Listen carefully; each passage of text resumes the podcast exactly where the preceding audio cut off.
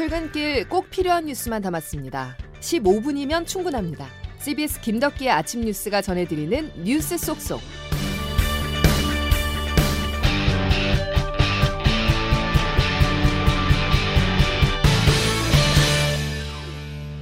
여러분 안녕하십니까? 12월 30일 김덕기 아침 뉴스입니다.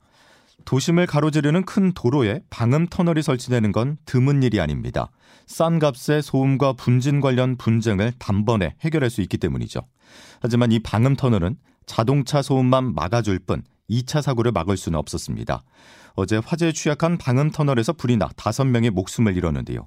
불이 삽시간에 수백 미터까지 번져 터널 안에 있던 40여 대 차량이 고립돼 피해가 컸습니다. 박창주 기자가 보도합니다. 어제 낮 2시쯤 제2경인고속도로 경기도 과천 구간 고가 위로 검은 연기가 솟구치더니 방음터널 속에서 불길이 치솟습니다. 성남으로 향하던 폐기물 처리용 집게 트럭에서 시작된 불이 터널벽을 타고 천장으로 옮겨 붙고 삽시간에 걷잡을 수 없이 번졌습니다. 현장을 탈출한 윤영인 씨입니다. 뻥뻥 소리가 나는 거예요. 터지는 소리가. 그리고 내려서 뛴 거죠. 그 다음부터는 앞이 안 보이고 뒤도 안 보여요. 시커머니까 매연 때문에. 그 사람 넘어진 사람도 있었고 아수라장에서 뭐. 제2경인고속도로 과천 구간에서 발생한 불은 2시간 반쯤 지나 완전히 꺼졌지만 불이 급속도로 번지면서 지금까지 5명이 목숨을 잃고 37명이 다쳤습니다. 불에 탄 차량 45대 대부분과 사망자들은 불이 시작된 지점과는 반대 방향 차선에서 발견됐습니다. 화재 발생 시 차량 진입을 차단하는 시설은 제대로 작동하지 않은 것으로 알려졌습니다.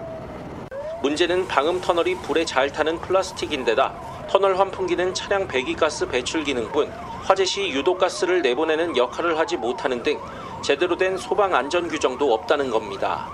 CBS 뉴스 박창주입니다. 이번 화재 여파로 제2경인고속도로 석수나들목부터 여수대로까지 21km 구간은 양방향 차량 통행이 계속 통제되고 있습니다. 다만 고가 아래 47번 국도의 경우 유리 파편 등 사고 잔해들이 정리되면서 어제 저녁부터 통행이 재개됐습니다. 한편 경찰은 오늘 국립과학수사연구원과 합동으로 최초 화재가 발생했던 트럭에 대해서 감식하고 피해자 신원 확인에 나설 계획입니다. 새해에는 뭐 하나라도 지출을 줄일 게 없는지 미리 고민해 보셔야 됩니다. 서울 택시비에 이어서 지하철, 버스와 같은 대중교통 요금이 300원 오르고 전기료와 가스비도 곧 인상될 예정입니다. 먼저 교통비부터 보겠습니다. 권혁주 기자입니다. 서울시는 내년 4월 말 지하철과 시내버스, 마을버스 등 대중교통요금을 각 300원 인상하는 방안을 추진한다고 밝혔습니다. 현재 서울 대중교통 일반 요금은 카드 기준으로 지하철이 1250원, 시내버스는 1200원입니다. 300원씩 인상되면 지하철은 1550원, 시내버스는 1500원이 됩니다. 지하철과 버스의 누적 적자가 심한 데다 정부가 내년에도 노약자 무임수송 손실 예산을 지원하지 않기로 하면서 요금 인상이 불가피하다는 게 서울시 입장입니다. 서울을 비롯한 도시철도 운영지자체들은 그동안 교통약자 무임승차 비용을 정부가 부담해 줄 것을 요구해 왔습니다. 그러나 국회를 통과한 정부 예산안에서 이 비용은 제외돼 결국 무산됐습니다. 최근 5년간 서울 지하철은 연평균 9,200억 원, 버스는 5,400억 원의 적자가 발생했습니다. 고금리와 물가 오름세가 계속되는 가운데 대중교통 요금까지 올라 서민 부담이 커지게 됐습니다. CBS 뉴스 권혁주입니다.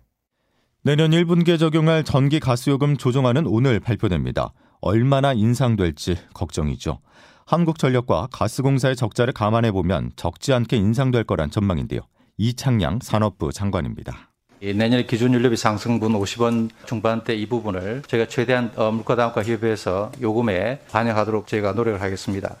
한전의 경영 정상화를 위해서는 올해 인상액과 비교해 2.7배 올려야 한다는 것인데요.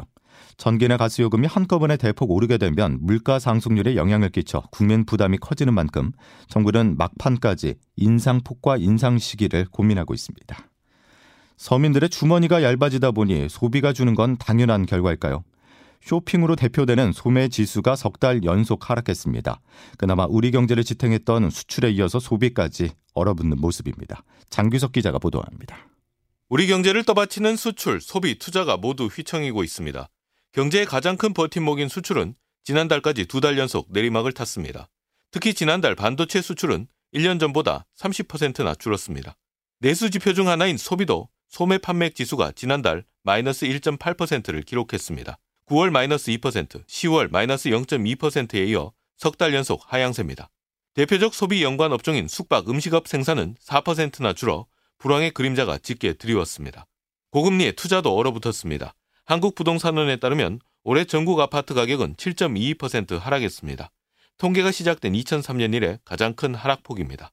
주식시장도 어제 코스피는 2236.4로 마감했습니다. 지난해 말과 비교하면 지수가 4분의 1이 줄었습니다. 내년에도 전망은 밝지 않습니다.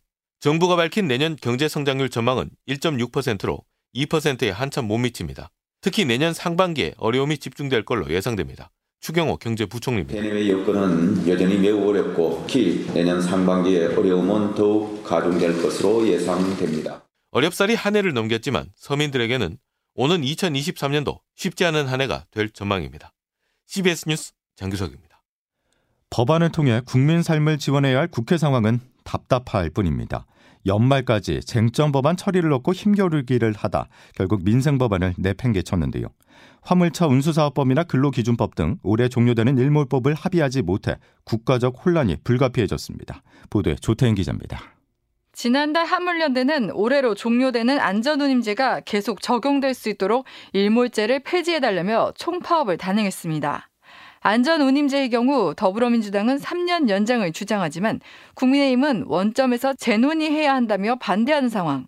여야는 당초 28일 처리를 약속했지만 이견을 좁히지 못하면서 아예 국회 상정도 이뤄지지 않았습니다. 민주당 박홍근 원내대표입니다. 대통령권을 다루는 법안을 대통령 심기 경호법이나 괘씸 노조 응징법쯤으로 여기는 화물차 운전자들의 최저 임금제 역할을 하던 안전운임제가 폐지되면 화물차 운전자들은 또다시 위험 운행에 내몰릴 가능성이 높습니다. 추가 연장 근로제 역시 일몰 연장이 불발되면서 중소기업 업계도 발등에 불이 떨어졌습니다. 추가 연장 근로제는 30인 미만 사업장에 한해 주 8시간 추가 근로를 할 수 있도록 하는 제도인데 이와 관련해서는 야당이 반대, 여당이 찬성하는 입장입니다.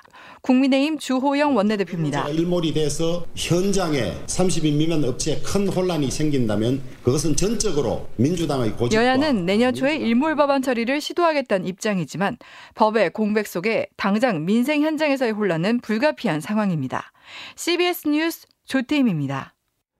코로나19 공중보건 비상사태 종료가 점점 다가오고 있는 이 시점에 14억 인구 중국이 변수입니다. 준비 없는 위드 코로나로 인해서 감염자가 크게 늘고 있지만 다음 달부터 해외여행 빗장까지 푼다고 밝혔는데요. 정부는 오늘 중국발 입국자 방역 대책을 확정해 발표합니다. 양승진 기자의 보도입니다. 최근 중국에서 제로 코로나 완화와 함께 코로나 신규 확진자와 중증 환자, 사망자가 폭증하고 있습니다. 중국의 코로나 확산은 향후 국내 코로나 유행에도 큰 변수로 떠올랐습니다.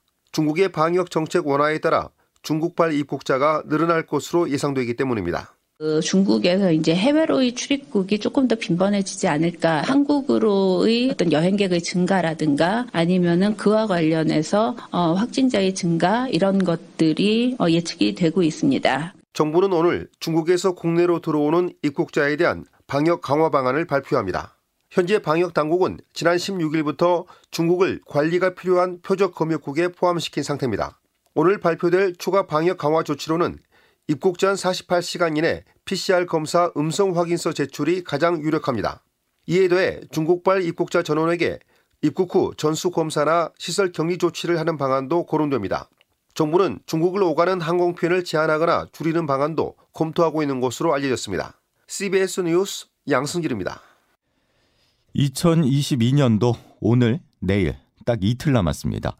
여러분은 올 한해 가장 기억에 남는 사건이 있다면 어떤 겁니까? 기쁨과 슬픔이 공존했던 올해를 장성주 기자가 돌아봤습니다.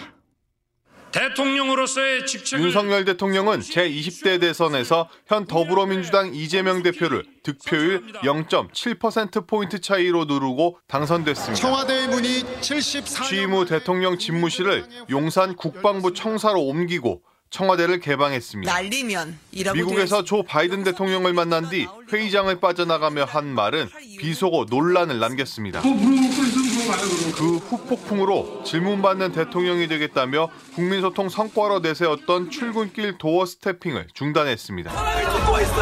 남산 이태원에서 헬로윈을 즐기려던 158명이 숨지고 196명이 다치는 참사가 발생했습니다. 이 재난의 컨트롤 타워, 안전의 컨트롤 타워는 대통령이 맞습니다. 2014년 세월호 참사 이후 최다 인명 피해로 참사의 원인과 책임 규명을 위한 경찰 수사와 국회 국정조사가 진행 중입니다. 물폭탄이 떨어진 강남역 일대는 올여름 서울에선 기상관측 115년 만에 하루 강수량 최고치를 기록했고 시간당 100mm 이상의 폭우로 14명이 숨지고 6명이 실종됐습니다. 토요일 오후 뒤늦게 SK C&C 판교 데이터 센터 화재로 국민 메신저 카카오톡 장애가 발생했습니다. 돈 보내는 경우가 많은데 카카오 서비스 복구에는 127시간 33분이 걸려 플랫폼 독과점 시대의 위험을 드러냈습니다. 한국은행은 앞으로도 고물가 유동성 잔치가 끝나고 러시아의 우크라이나 전쟁 여파로 고물가, 고금리, 고환율, 삼중고를 겪었고 자이언트 스텝이나 빅스텝 등 기준금리 인상은 일상이 됐습니다.